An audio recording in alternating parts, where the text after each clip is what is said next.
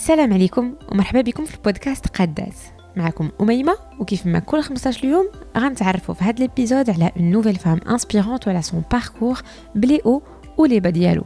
كيف ما راكم عارفين الفكرة دغيغ هذا البودكاست هي أننا نكتشفوا وراء الكواليس ديال النجاحات القادات اللي كنستضفوا باش تكون قصتهم لكل وحدة واحد فينا مصدر الأفكار جديدة وإلهام قوي لتحقيق حتى حنا كل الطموحات ديالنا.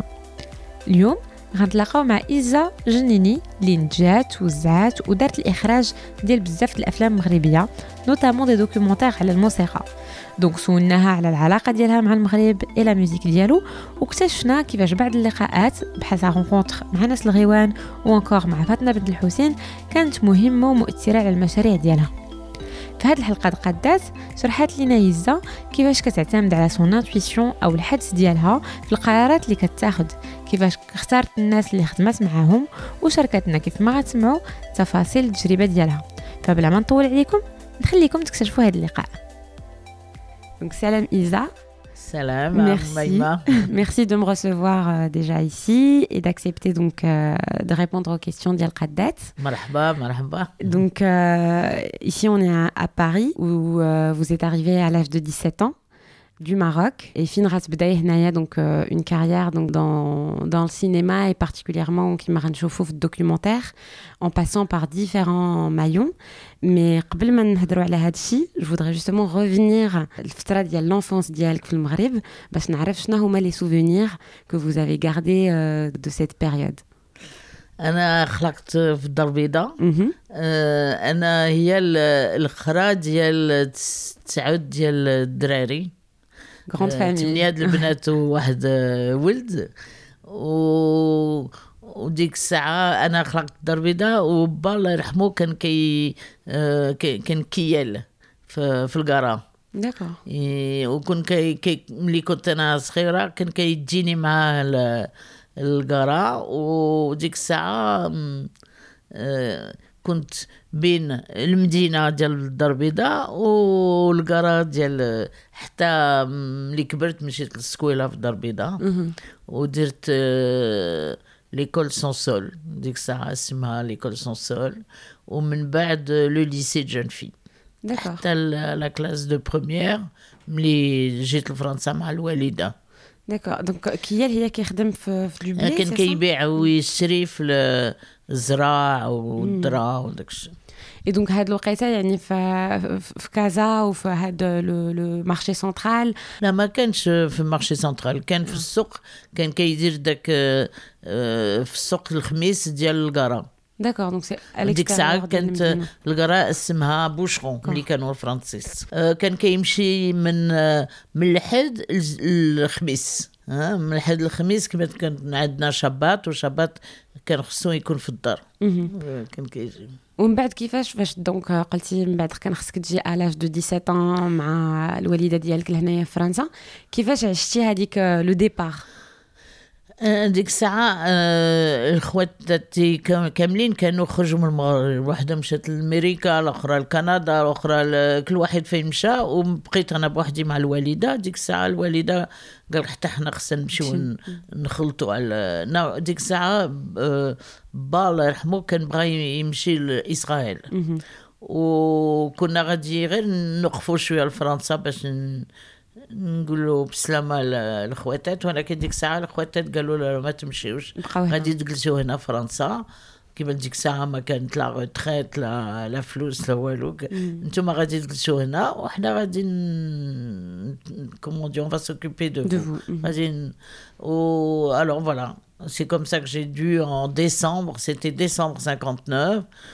trouver un lycée et voilà c'est comme ça que mon parcours s'est fait à Paris D'accord. Et donc, euh, j'imagine que, que quand on, on quitte un pays, on, on- on doit s'installer dans un nouveau. Émotionnellement, c'est pas toujours facile de, de ah, bouger. c'était pas euh, facile euh, du tout, d'autant que euh, c'était au mois de décembre, il faisait froid, je voyais de la neige pour la première fois de ma vie, euh, je me retrouvais dans, dans un univers euh, totalement différent. Euh, mais j'ai eu de la chance, par exemple, j'avais dans ma classe une, une élève Mhm. qui a tout de suite vu la petite étrangère qui débarquait, et qui m'a qui a qui m'a accompagné de son amitié jusqu'à aujourd'hui d'ailleurs. Euh, voilà, et puis comme il fallait toujours que je travaille pour payer mes études, donc j'ai je suis allée jusqu'au bac. Euh, après, à l'époque, vous aujourd'hui vous appelez les classes prépa, nous à l'époque ça s'appelait la propédeutique. Donc j'ai fait une année de propédeutique en étant institutrice. C'était très compliqué d'assumer les deux, euh, avec des cours euh, à la fac jusqu'à 10 heures le soir et, et toute la journée instit. Et alors j'ai vu que c'était pas tenable et j'ai pu, grâce à une de mes sœurs et des relations et tout, avoir un job comme hôtesse l'après-midi, parce que là aussi je me partageais avec les études.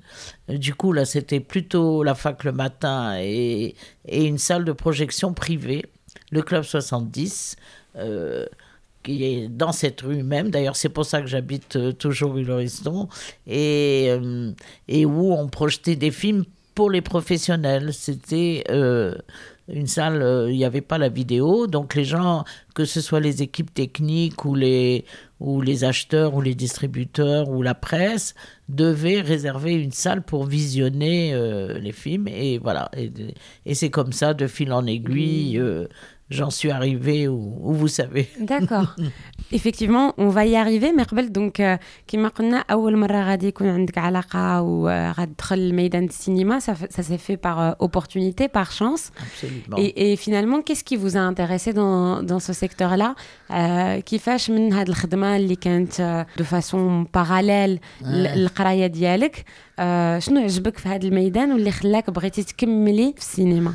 أنا ديك الساعة ما كانش في خباري نهائيا آه، نكون نخدم في السينما. ديك الساعة كنت غير آه، خدامة في ديك لاسال آه، ما كنت آه، وكنت كندير اون ليسانس دونجلي en même temps. باش نكون ترادكتريس ولا بروفيسور ما ما كانش في بالي. نخدم في السينما. ولكن في عام 73 Mhm. آه، مع راجلي اللي هو كان فرنسيس قال لك غادي نمشيو للمغرب نشوف هذا المغرب ما كانش ما, كانش كيعرف المغرب وأنا ما كنتش رجعت للمغرب من آه، منين شي جيتي؟ 14 عام ديك الساعة كنت تزوجت معاه وكانوا عندنا جوج دراري قلنا غادي نمشيو واحد السيمانة العطلة المغرب. وديك الساعة هاد كان واحد كوموديان شوك فورميدابل عاد تحلوا لي عيني على المغرب. قلت الله كل شيء الناس الهضرة الماكلة اللباس كل شيء كنت كنحل عينيا على داك الشيء كله وكنت كنحل عينيا على على الوالدة. قلت ها منين جاو الوالدة ديالي؟ ديالك. وديك الساعة بديت كان كنسولهم ديما منين جيتو فين كنتي كيف ملي خلقت؟ أنا هما كانوا كبار. أنا هي الأخرى. ألوغ و... وديك وفي هذا السفر الأول اللي درت في المغرب تلاقيت باغ مم. آه، سويل بن بركة. ومن ديك الساعه بديت كان آه، قلت له انا غادي نتكلف بالافلام ديالك واخا ما كنعرف والو في السيني في لا ديستريبيسيون قلت انا غادي ن- و voilà et de fil en aiguille j'ai fait la distribution des films marocains après je suis passé à la production et après je suis passé à la réalisation Justement, donc euh, avant, euh, أنا قريت une anecdote que vous peut-être غتأكدي ليا ولا تقولي ليا si elle est fausse que euh, had la rencontre avec euh, Souhail Ben Barka, vous vous êtes improvisée distributrice. Euh, منين جاتك هذه الثقة Comment euh, est-ce que est-ce que c'était comme vous y avez- connaissez déjà un peu les circuits هنايا قلتي oui je peux capitaliser dessus وغادي نقدر انني نوزع هاد الافلام ديال آه، لو رياليزاتور سهيل بن بركه آه، منين جاتك هاد الزعامه آه، زعامة on peut- c'est le mot آه، ما ك- ما ما عمرني ما كنت آه، ما ما درت شي ديستريبيسيون ديال آه، ديال أفلام. فيلم وما كنت كنعرف والو على السينما المغربي ما نعرف كاع واش كاين ولا ما كاينش. و ولكن ملي كنت خدامة في السينما في لو كلوب 70 كنت كان خدمت آه، also, j'allais dire en anglais. خدمت أنا في فيستيفال ديال السينما ديال تور إي أنسي. وكنت كان بديت كان آه، نعرف هذا وهذا في السينما وكنت مشيت الفيستيفال دو كان. آه، قبل ما نمشي المغرب وفيستيفال دو كان تلاقيت مع واحد ديستريبيوتور اللي كان مع واحد الم- آه، ان ديستريب واحد ديستريبيوتور ديال فرنسا جون لوك دوفي مع آه، qui, qui était ami مع واحد distributeur marocain qui était Monsieur Bouchentouf, qui avait le cinéma RIF. Alors, il me présente euh, à Monsieur Bouchentouf. Monsieur Bouchentouf me donne une carte de visite. Il me dit quand si vous venez au Maroc, venez me rendre visite. Donc, euh, c'est ce que je- quand j'ai quand j'ai fait ce voyage avec mon mari et euh, j'ai je suis j'ai rendu visite à Monsieur Bouchentouf. Et alors, et c'est là que par hasard, euh, le directeur de production de, du film de Les Mille et Une Mains de, De Ben Barka, qui s'appelait Les Mille et les, le, le, le directeur de production, c'était Ahmed Ba- Badri, pas euh, Moulay, Moulay Badri. Euh, Ahmed, c'est son frère. Et donc, euh, ah oui, non, mais un détail important, c'est que la veille de mon départ au Maroc, j'avais rencontré des. J'étais à un dîner de professionnels de cinéma qui me disent Ah, vous savez, on parle beaucoup d'un cinéaste marocain, il s'appelle Souel Ben Barka, vous devriez le rencontrer et tout. Mais je c'est tout ce que j'avais pas d'adresse ni rien. Et là, ça a été. euh, ça a été le hasard qui m'a mise sur. euh, Devant lui, voilà. euh, l'alignement Il n'y a des pas de planètes. hasard, Ouais. il n'y a que des rendez-vous. Effectivement, et donc là, ça, euh, votre euh, métier de distributrice va commencer. Ben oui, en autodidacte total, euh, voilà. Donc, Je- هو قبل انك توزعي الفيلم ديالو انت رجعتي لفرنسا par où commencer quand, quand on s'attaque à un nouveau métier qu'on ne connaît pas et où il faut faire ses preuves Euh, de l'audace, de, toujours de l'audace, et puis euh, de la foi. hein, euh, c'est-à-dire croire dans ce qu'on va faire. Et bon, le film avait déjà un distributeur à Paris qui s'appelait Tony Molière, donc euh, ça veut dire qu'il y avait déjà un engouement Il y avait déjà une base. euh, et à partir de là, j'ai commencé à solliciter les festivals et, et puis à aller représenter Souel Ben Barka dans des festivals parce qu'il n'aimait pas trop euh, euh, voyager. Donc c'est moi souvent qui allais euh, les présenter. Et puis voilà, de fil en... Après, vous savez, c'est toute une série de rencontres, de coïncidences, euh, de... Et... Vous disiez que Souhel Mbarka n'aimait peut-être pas ses rencontres avec le public, euh, peut-être que le voyage est fatigant. Euh, c'est pas tellement qui. Euh, non, je comprends aujourd'hui que, au fond, euh, c'est vrai que quand vous faites un film, après, vous êtes tout le temps sollicité et vous pouvez moins vous concentrer sur ce que vous avez à faire. Après. Donc, je pense que c'était plus dans cet esprit-là que.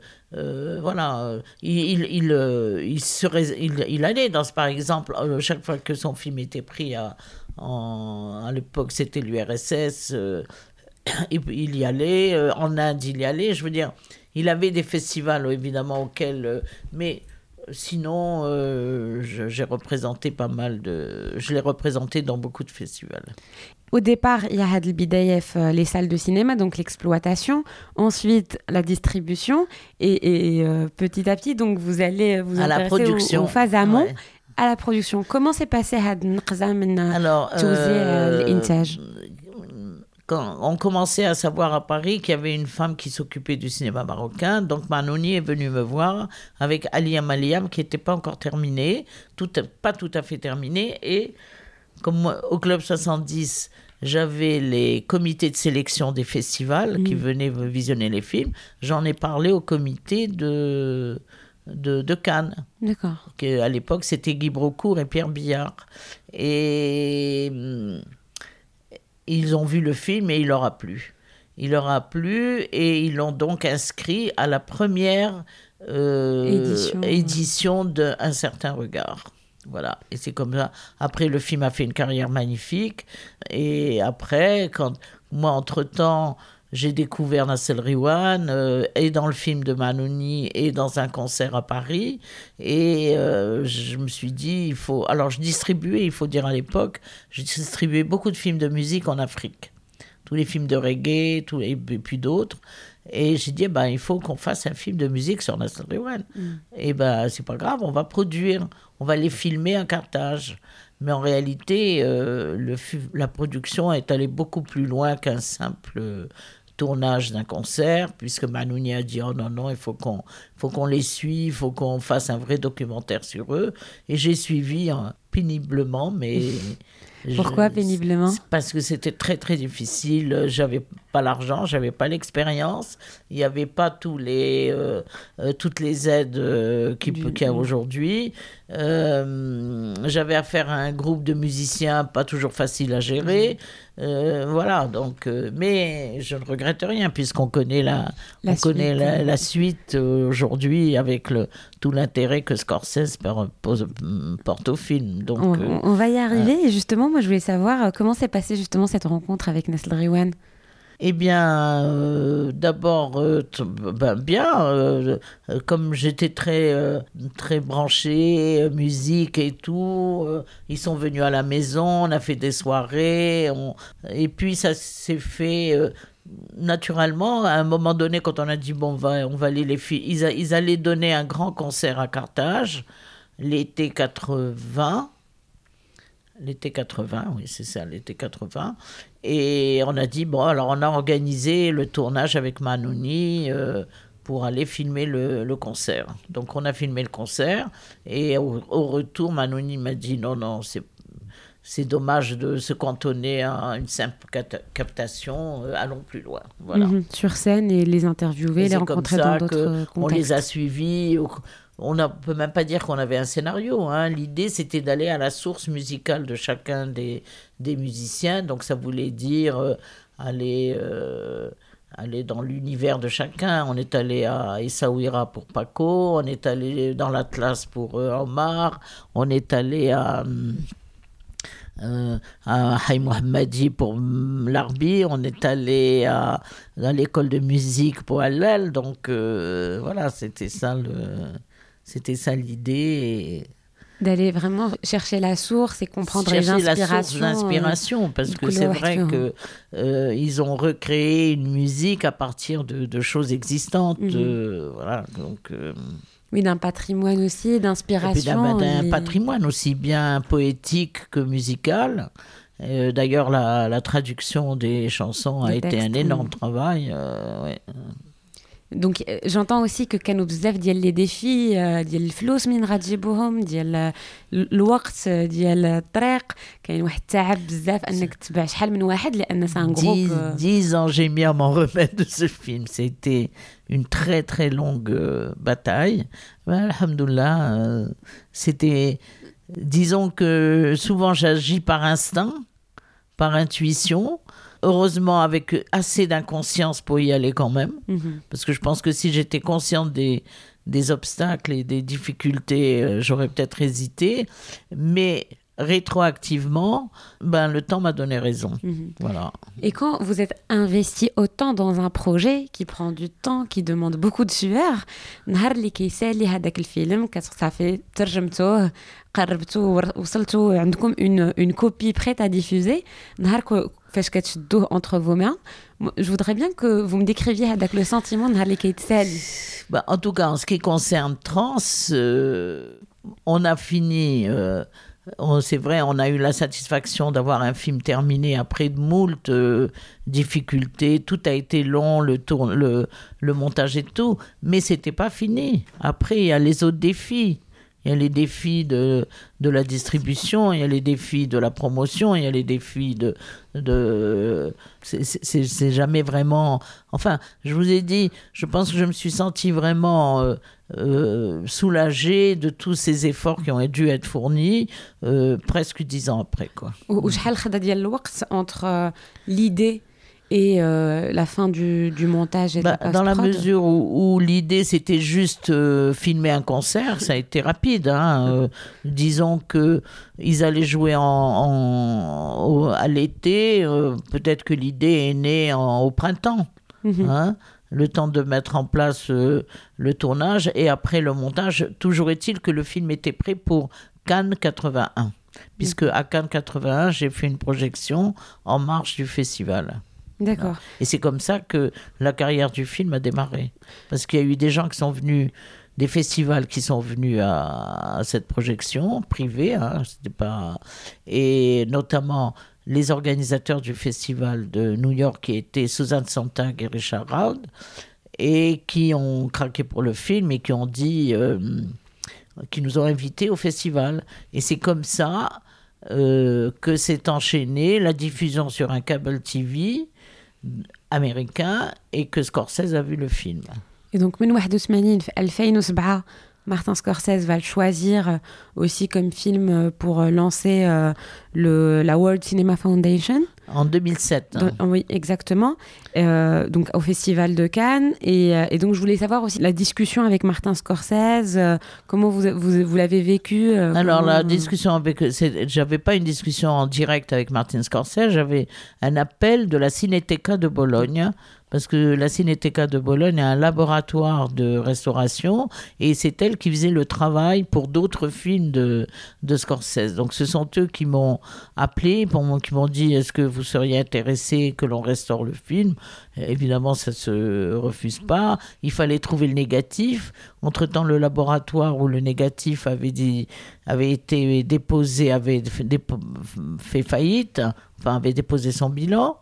Donc j'étais un peu perplexe, j'avais que des mauvaises copies euh, euh, positives qui étaient, euh, je sais pas, le film était terminé en 81, là on est en 2007, je sais pas combien de temps après ça mm. fait, ça fait 26 ans après. Donc je me je savais même pas, j'avais des copies 16 et 35, mais forcément en mauvais état parce qu'elles avaient tourné et tout. Et on était prêt à faire le travail à partir de ça. Et puis un jour, euh, dans mon grand garage avec toutes mes archives, ces fameuses archives dont je vous parle, mm. euh, et eh ben, il y avait le négatif du film. Il était là. En fait, je l'avais récupéré du, du laboratoire au moment où il déposait son bilan. Mm. Donc voilà, donc le travail a été fait. Après, bah, comme c'était le premier film qui a été choisi pour lancer la World Cinema Foundation. Donc, on s'est retrouvé à Cannes avec Scorsese et Manouni et sa femme, et on a monté les marches euh, très fier euh, mhm. de, de, ça. Voilà. Exactement, et donc aussi une fierté pour euh, le, patrimoine musical et, culturel marocain. Euh, donc vous avez longtemps aussi travaillé et avec Manouni et avec Souhail Ben Barka. Est-ce que c'est eux qui vous ont donné envie de, de, de, passer derrière la caméra aussi, leur façon de travailler ou qu'est-ce qui. Je sais pas, parce que en fait, autant avec Souel, je n'étais, je m'étais cantonné à la distribution. Mhm. Autant avec Manouni, je m'étais cantonné à la production. Donc, j'ai jamais été impliqué dans leur tournage, jamais, ni dans le leur, ni dans aucun autre. Mhm. Si bien que euh, le passage à la réalisation, c'est c'est fait euh, pareil comme euh, comme lorsque j'ai dit à Souel, je vais distribuer. C'est-à-dire, en fait, ce qui s'est passé, c'est que après avoir produit Trans, mhm. euh, je voulais continuer la production. J'étais très, euh, très attirée et, par, euh, d'abord par le genre de l'Aïta, mhm. donc de la Sheikha, en particulier de la Sheikha Fatna Hossin, que j'avais rencontrée à Essaouira grâce à Tayeb Sadiki, mhm. et, et, elle m'inspirait énormément. Mais j'ai commencé à travailler un scénario avec Tahiri et, le comédien Omari.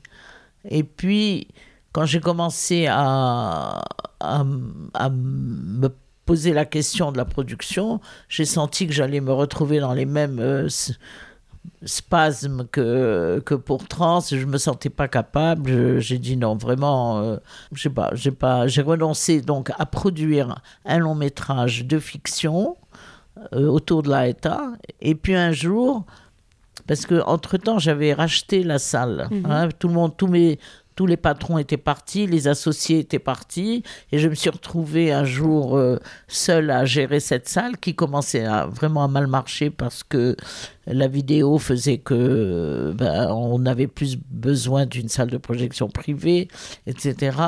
Donc je me suis associée avec quelqu'un qui, au fond, au bout du compte, j'ai été obligée de perdre la salle.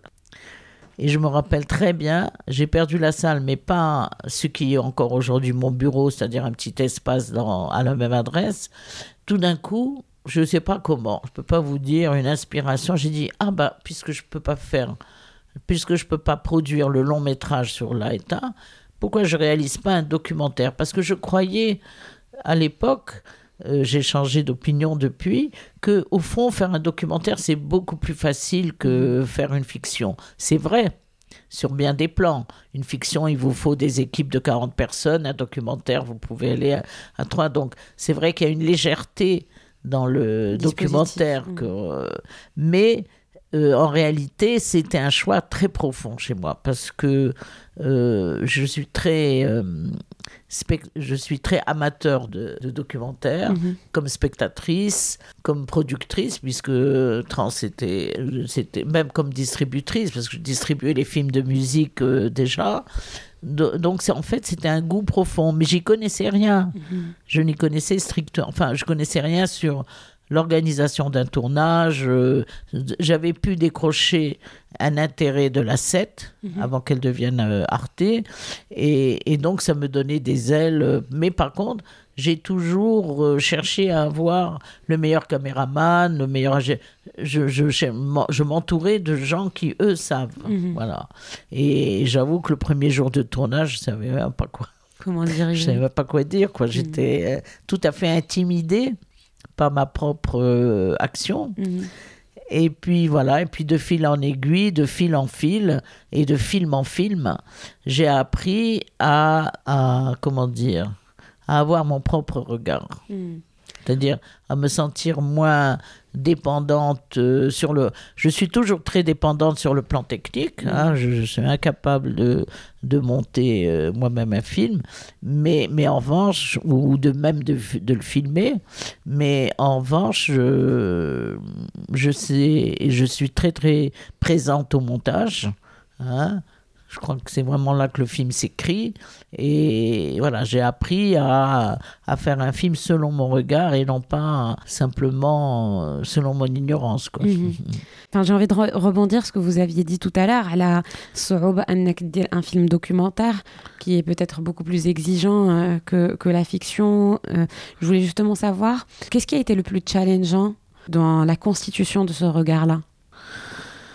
Avec le temps et avec euh, ce que j'ai parcouru comme expérience euh, à la fois euh, personnelle et professionnelle, je fais plus de frontières entre en, dehors de cette organisation qui peut être pléthorique pour une fiction et intime pour un documentaire. je réalise que c'est du cinéma. Et c'est du cinéma, c'est quoi? Ben, c'est écrit, c'est susciter euh, une émotion, c'est avoir un rythme, c'est euh, intéresser le spectateur, c'est et tout ça, il faut l'avoir dans le documentaire, exactement comme dans une fiction. Mhm. Il faut, il faut. Euh, j'ai appris ça d'un, avec les différents. Par exemple, quand j'ai fait retrouver Oulad Moumen, j'ai travaillé avec Jean-Claude Lubchansky pour Canal+. Le film était diffusé sur Canal+. Donc on a vraiment travaillé. Euh, j'ai dû vraiment beaucoup, beaucoup écrire. Euh, donc en, écrivant, j'ai été amené à réfléchir de plus en plus sur, sur comment le mm. film, etc. Ensuite, il y a, y a tout. Il y a l'apport à l'émotion, il y a l'apport de la musique, il y a, y, a, y a tout ce qu'il faut pour... En fait, c'est quoi? C'est c'est comme un livre, c'est comme un tableau. Hein. Vous avez un spectateur et une œuvre, euh, le tout c'est qu'il y ait une alchimie qui se passe entre eux. Voilà. Mm. Donc euh, des fois elle marche et puis des fois elle marche pas. Mm. Et tout à l'heure vous disiez aussi dans, dans, les premiers films, les, les Dirty, euh, le fait de s'entourer par des personnes qui sont très techniques et excellentes. Parfois on peut se sentir un peu gêné, on ne sait pas par quel bout diriger finalement de l'équipe. شنو اللي في نظرك راك هذيك القوه باش تقدر finalement créer une alchimie entre les différentes personnes présente MAC pour réaliser euh, ses premiers projets ça s'est fait, euh, ça s'est fait progressivement. Hein. C'est sûr que euh, le premier jour de tournage de Aïta, qui a été mon premier film, avec Jean-Jacques Flory, que j'avais désigné comme caméraman parce qu'il avait fait un film sur la Fantasia que j'avais trouvé magnifique Donc, euh, c'est lui. Alors, il était probablement euh, étonné que je sois si euh, inculte en, en, la matière. je pense que il en a été surpris, peut-être amusé. en tout cas, ça n'a jamais provoqué le moindre. la preuve, c'est qu'on a continué, on a fait trois films ensemble. Donc, il y a eu une espèce de compréhension mutuelle, peut-être. et moi, j'ai appris à travers euh, cette expérience, à, travers mes erreurs, j'ai appris ou à travers mes ignorances, euh, j'ai commencé à, apprendre à, à, m'impliquer comme réalisatrice, mhm. vraiment. Euh, c'est-à-dire comme quelqu'un qui a une vision et qui a un ressenti Hein, parce que c'est vraiment une affaire de ressenti. Hein. Quand vous montez à côté d'un professionnel du montage et que vous lui dites non, non, il vaut mieux couper là plutôt que là, mm. hein, ou plutôt mettre ce plan avant celui-là, euh, c'est vraiment votre vision qui est en jeu. Mm. Après, le reste, c'est une exécution. Mm-hmm. Voilà. Et Altina euh, Laïta, c'était une curiosité que vous avez inspiré Fatna Bint Hussein. Euh, et par la suite, comment vous avez trouvé des histoires à raconter? Comment Est-ce que c'était toujours de l'intuition? Euh, Ou là, parfois, il y a eu une réflexion aussi à avoir en amont euh, pour se dire non, had le sujet, il est peut-être. Au, début, au, début ça a été beaucoup. disons qu'au début, mes, mes, mes motivations et, et mes, mes projets, hein, vraiment, c'était passé d'abord par une relation personnelle. C'est-à-dire, j'ai rencontré à titre personnel Fatna avant de projeter un film avec elle. Euh, j'ai rencontré euh, Absadak avant de penser faire un film avec lui. J'ai rencontré Mohamed Hossein, pareil. Je veux dire, Nasser Rewan, pareil. C'est-à-dire que mon préalable, c'est cette relation personnelle euh, qui, elle, m'inspire de faire un film sur eux. Voilà. C'est pas donc je pense que c'est une démarche différente que que d'un reporter qui va peut-être tout simplement qui n'a pas besoin de de cette relation préalable pour euh, donc, pour moi ça a été important. Et peut-être que c'est ce préalable qui peut aujourd'hui, j'en sais rien, moi c'est le feedback que j'ai à travers mes projections, les gens disent mais comment vous faites? On dirait qu'il n'y a, a pas la caméra comment les gens sont, sont se dévoilent. si à l'aise, etc. Donc je pense que c'est cette histoire d'alchimie qui, qui, se passe euh, entre effectivement. Euh, euh, j'oublie moi de me. C'est pas que j'oublie. Je ce sont eux qui sont en scène mm. et, ce, et c'est leur mise en scène. Vous voyez mm-hmm. C'est pas hein, que ce soit la musique andalouse de Tétouan ou la ETA, etc. Je veux dire, euh, euh, je suis là, moi, juste pour la montrer. Je ne suis mhm. pas là pour me montrer. Voilà, c'est ça que je veux dire. Et euh, comme on disait, il y a un rapport très particulier à la musique à la qui a rythmé toute votre carrière, que ce soit par rapport au film que vous avez produit ou distribué ou, ou réalisé. Et j'avais lu justement un article où vous disiez que c'était la musique qui vous amenait à vous-même. Et je voulais savoir, ah qu'est-ce que vous entendez par amener à soi? Bah, C'est-à-dire que ça, c'est la conclusion du film de Tambour Battant. Hein, puisque justement, quand j'ai fait toute cette série sur les musiques du, du Maroc, euh, je, je, je, me posais cette question. Mhm. Qu'est-ce qui fait que la musique vous ramène à vous-même? Parce que ça a été mon histoire, ça a été mon cas. Hein, parce que cette réappropriation de, de, la culture, euh, de mon originalité, de ma marocanité, elle est passée par la musique. Hein. Ça a été. Euh, et, et, même, euh, je peux dire que c'est même dans une zawiya, en faisant le film Louange, pendant une cérémonie que j'ai reconnu les sons de ma propre enfance qui, de la synagogue. C'était sur le même ton. Mm. Hein Donc, euh, bah, je crois que tout simplement, euh, la musique, c'est le chemin le plus direct. Il n'y a pas de frontières, il n'y a pas d'intermédiaire. Ça, ça c'est un élément sensible qui s'adresse directement à la sensibilité. Et la sensibilité, c'est ce qu'il y a de plus euh, original et originel en soi, je crois. Hein. Mm-hmm. Donc, en tout cas, c'est ce qui me c'est ce qui m'a attiré. Mhm. Hein, parce que, justement, non seulement ça m'a attiré euh, en tant que choix, mais même si je, n'en avais pas vraiment, maintenant je vous parle, mm. mais j'en avais pas vraiment conscience, mais j'ai bien compris après coup que je faisais pas un film sur une musique en particulier comme ferait un musicologue. Je suis pas, c'est pas ma démarche, ou, sur un ou un anthropologue, ce n'est pas non plus ma démarche, mais euh, ça, en fait, ça part de soi. Ça mm-hmm. part de soi et ça revient à soi. Mm-hmm. Et c'est euh, finalement spirituel comme lien. et euh, C'est plus euh, émotionnel, sensible et spirituel, oui, qu'intellectuel. Mhm, mhm. Et par la suite, donc, vous avez fait plusieurs films qui sont soit intéressés à un lien musical, soit à un des aspects de la culture marocaine, et notamment sur l'identité judéo-marocaine, que ce soit à travers euh, Retrouver Ouled Moumen, euh, La route du Cédra ou, euh, ou encore Cantique brodé. Et, en fait, c'est des films qui ont aussi voyagé pour rencontrer leur public. Et moi, je voudrais savoir que, quelle était la réception de, de, ces films au sein des communautés marocaines, qu'elles soient juives ou musulmanes, et à travers le temps, euh, est-ce que cette perception-là, cette réception-là a toujours été euh, la même ou est-ce qu'elle a, changé? Oui, d'ailleurs, c'est une bonne question parce que je constate aujourd'hui, après, je, constate aujourd'hui, après pratiquement 30 ans de, de réalisation, que euh, le public a évolué, c'est-à-dire que au début mes films ont voyagé dans énormément de festivals internationaux. Euh, ils ont fait plein de manifestations intellectuelles, dans des universités, dans des euh, donc ils ont rencontré un, public non marocain, mmh. mais curieux. curieux de découvrir le Maroc ou tout simplement intéressé par la musique. Enfin, donc, et, paradoxalement assez peu au Maroc. Il y a eu une, fois une diffusion euh, sur 2M et puis c'est tout.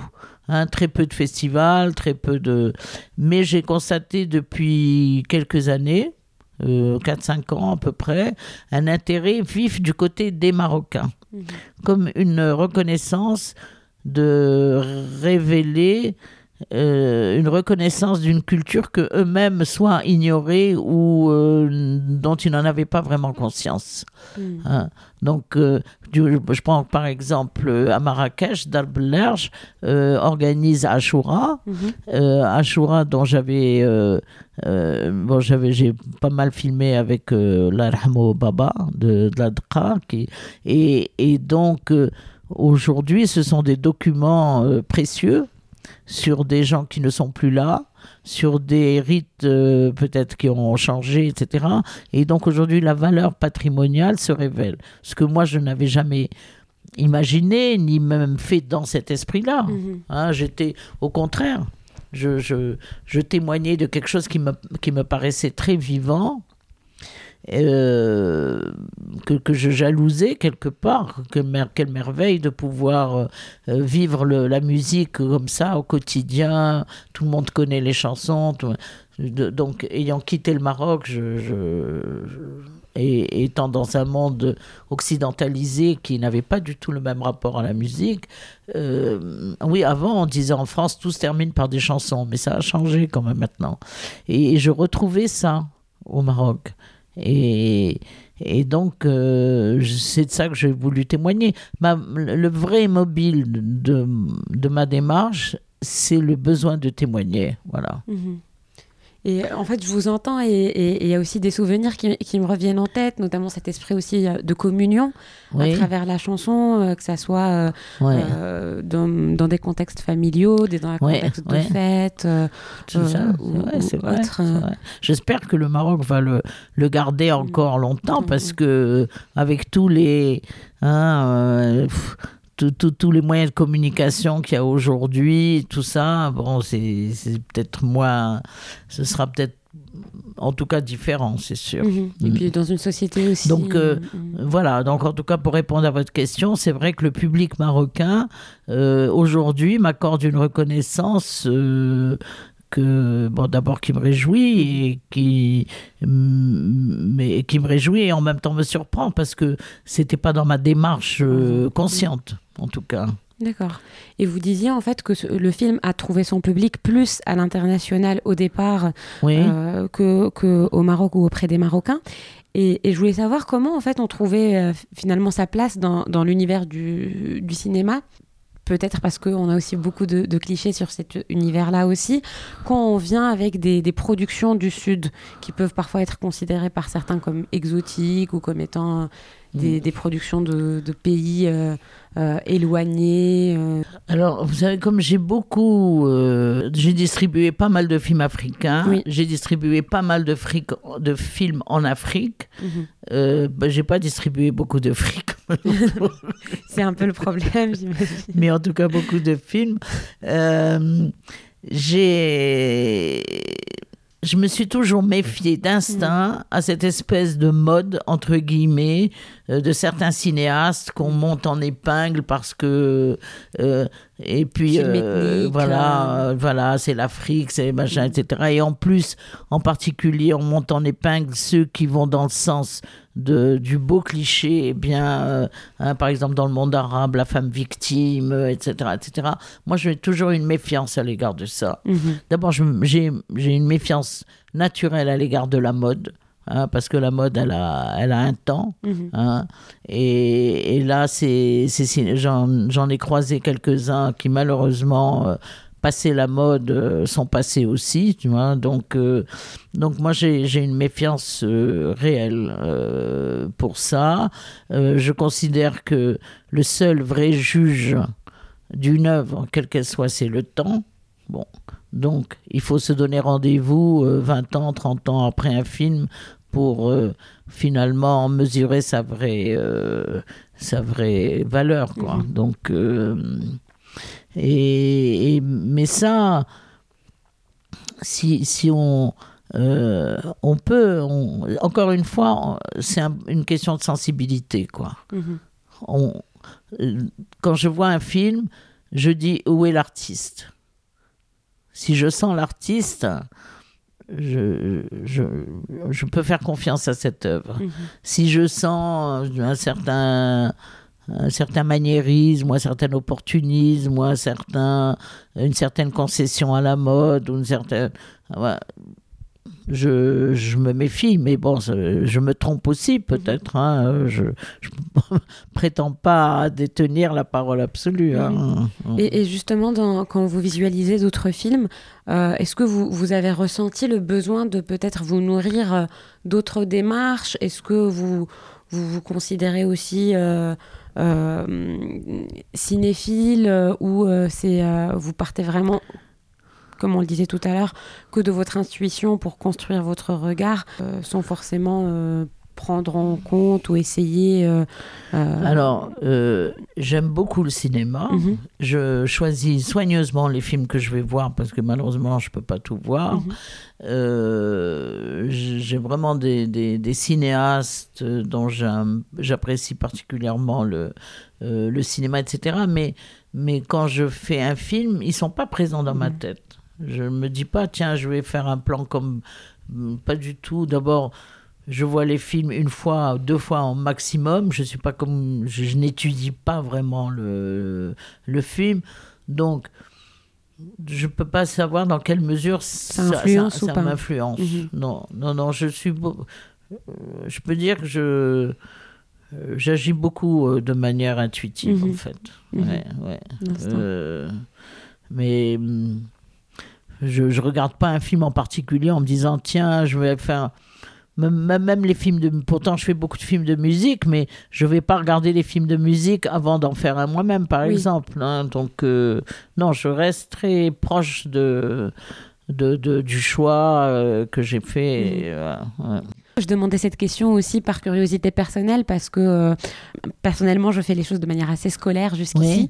Et, euh, et, effectivement, parfois, euh, par, par recherche de légitimité, entre guillemets, pour, faire des projets, j'ai besoin, en fait, c'est plutôt rassurant d'avoir des références. Et c'est pour ça que je posais cette question. Est-ce que pendant votre carrière, à un moment, vous vous êtes dit, ah, si seulement je pouvais faire une école de cinéma, ah, si seulement je pouvais faire faire une formation pour parler à mes techniciens ou est-ce que je vais plutôt euh, euh, me former au montage pour pouvoir moi-même Moi, faire si je me poserais Oui, cette fait, question. Si, si vous êtes déjà posé cette question. Jamais, jamais. De, de quoi de- de- D'aller me former quelque part Oui, est-ce que vous êtes Oui. déjà senti. euh, euh, euh, est-ce que vous vous êtes déjà posé la question de la légitimité, par exemple? De la légitimité. Mhm. Mais c'est quoi être légitime? Justement. C'est quoi? C'est faire du cinéma avec un diplôme? Bah, Peut-être, en fait, moi, c'est un peu le stéréotype qui. euh, qui- Bah, Aujourd'hui, c'est vrai qu'il y a des diplômes. Mais Dieu merci, le cinéma est encore un domaine qu'on peut faire sans diplôme. C'est ça qui est formidable. Mm. Non, non. Moi, je ah, je me suis jamais senti illégitime parce que j'ai pas de diplôme. Mm. Pas du tout. Je peux, je peux admirer ceux qui en ont.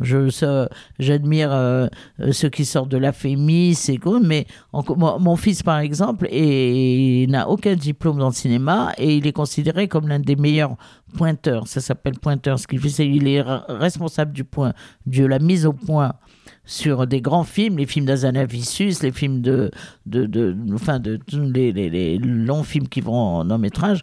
Il, il n'a pas fait d'école, mais il est, il est reconnu et estimé dans son, dans son travail euh, vraiment comme un super pro. Mhm. Donc, euh, donc euh, Dieu merci, on peut encore faire du cinéma sans aller à l'école. bon, après, c'est une question de sur qui vous tombez, sur qui. euh, bon, je ne sais pas.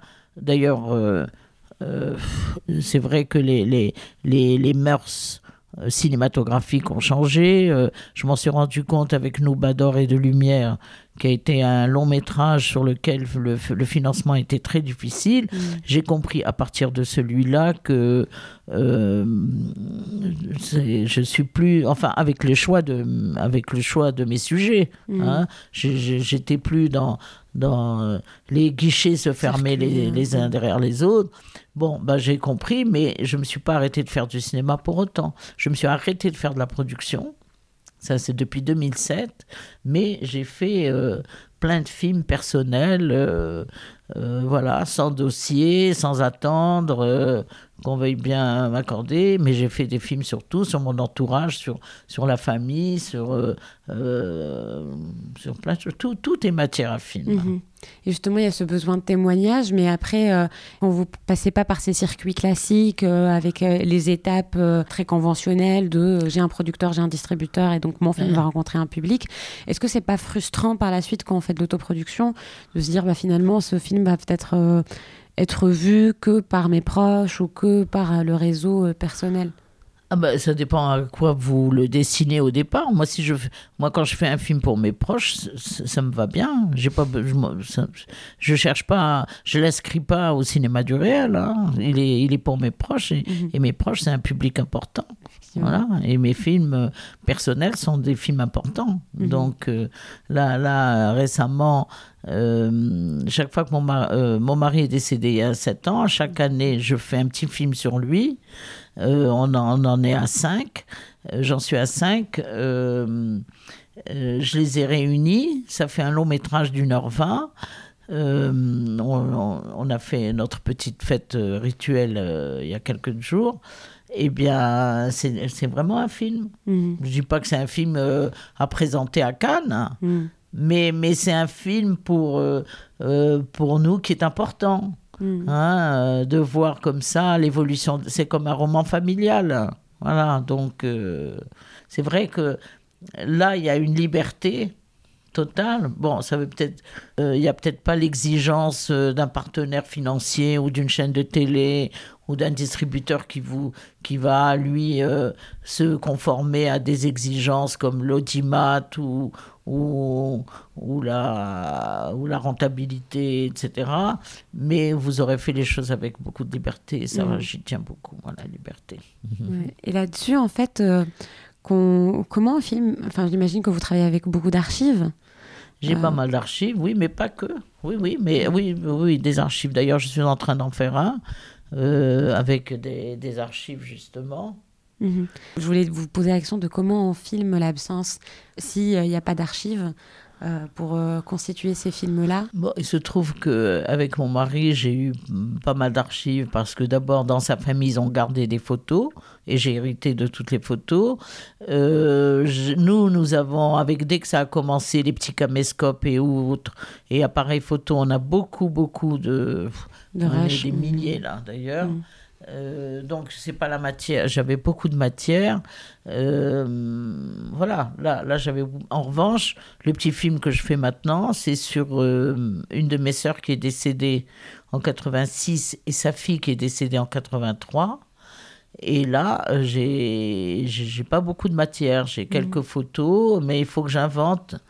Euh, il faut que j'invente, euh, il faut que j'invente le récit, quoi. Hmm. Donc là, ça passe par de la voix off ou, Ça va passer par une voix off, ça va passer par euh, des, des, documents annexes, ça va, ça va passer par la débrouille. Mhm. Bah, en tout cas, ça rend très très curieux. Avant de clôturer, je voudrais juste poser une question qui est assez classique euh, et euh, que je pose tout le temps pour euh, finir l'épisode. C'est celle de, des recommandations ou donner des quelques idées d'œuvres, qu'elles soient littéraires ou cinématographiques, qui vous ont peut-être inspiré et qui, ont peut-être changé votre façon de voir certaines choses. C'est le moment. Bah, moi, déjà euh, si j'avais quelque chose à dire, euh, c'est d'insister sur l'importance euh, d'être en éveil sur ce qui nous entoure déjà. Hein, que ce soit ses proches, que ce soit sa nature, que ce soit déjà ouvrir les yeux sur les yeux et les oreilles bien sûr sur ce qui nous entoure. Euh, d'être tourné comme ça vers, euh, vers l'extérieur et, mm, et puis de oser. Oser. Essayer de traverser le pont sans avoir peur. Mhm. Parfait. Bah, merci beaucoup en tout cas euh, de nous avoir partagé tous ces moments de, de, votre vie. Merci beaucoup encore Isa. Merci Oumaima. كان هذا اللقاء مع إيزا جنيني اللي من خلال لي فيلم اسونسيال اللي دارت قدرت توثق اون بارتي دو التراث الثقافي المغربي في هذا ليبيزود قدرنا نتعرفوا عليها ونفهموا من خلال تجربتها كيفاش بعض المرات الجرأة تقدر تخلق فرص مهمة. كنتمنى تكون هذه الحلقة عجباتكم وأنكم ما غتردوش تبارطاجيوها مع لونطوراج ديالكم. البودكاست قدات كيبقى محتاج لكم والسند ديالكم. فما تنساوش تخليو لينا خمسة لي زيتوال في آيتونز ولا دي كومونتير وتتابعونا في مواقع الاتصال الاجتماعي بحال فيسبوك وإنستغرام. كيف ما العاده إلا كانت عندكم شي سؤال ولا اقتراح فما تردوش تواصلوا معنا وتكتبوا لينا في لي ريزو ولا على ادريس ميل سلام قداش.com شكرا لكم مرة أخرى يا تري بيانتو في حلقة جديدة مع قاده جديدة.